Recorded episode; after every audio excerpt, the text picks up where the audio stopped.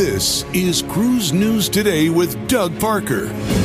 Good morning. Here's your cruise news for Tuesday, January 3rd.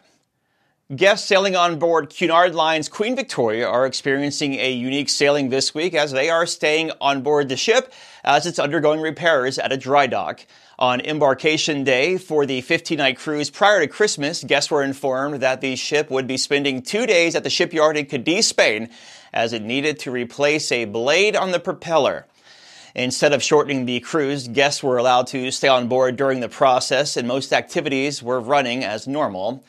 A planned call tomorrow in Lisbon was canceled, and instead, guests will be spending an extra day exploring Cadiz, Spain. Queen Victoria is set to arrive back in Southampton, England on January 7th as scheduled.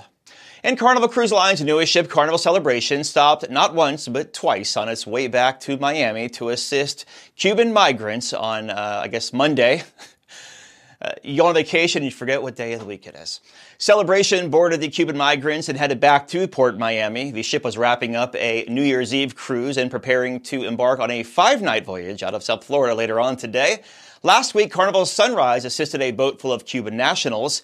Maritime law states that ships must provide assistance to any mariner in distress.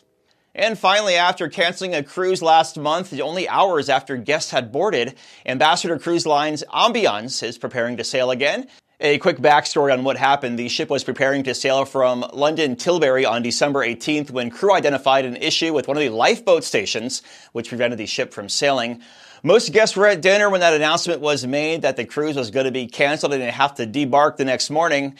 Now, Ambassador Cruise Line has announced that repairs are completed and the testing is underway. Ambience is scheduled to depart the shipyard for Tilbury tomorrow and is set to welcome guests back on board on January 5th. And cruise line stocks were, well, non existent on Monday because the market was closed for a holiday. Have yourself a great Tuesday.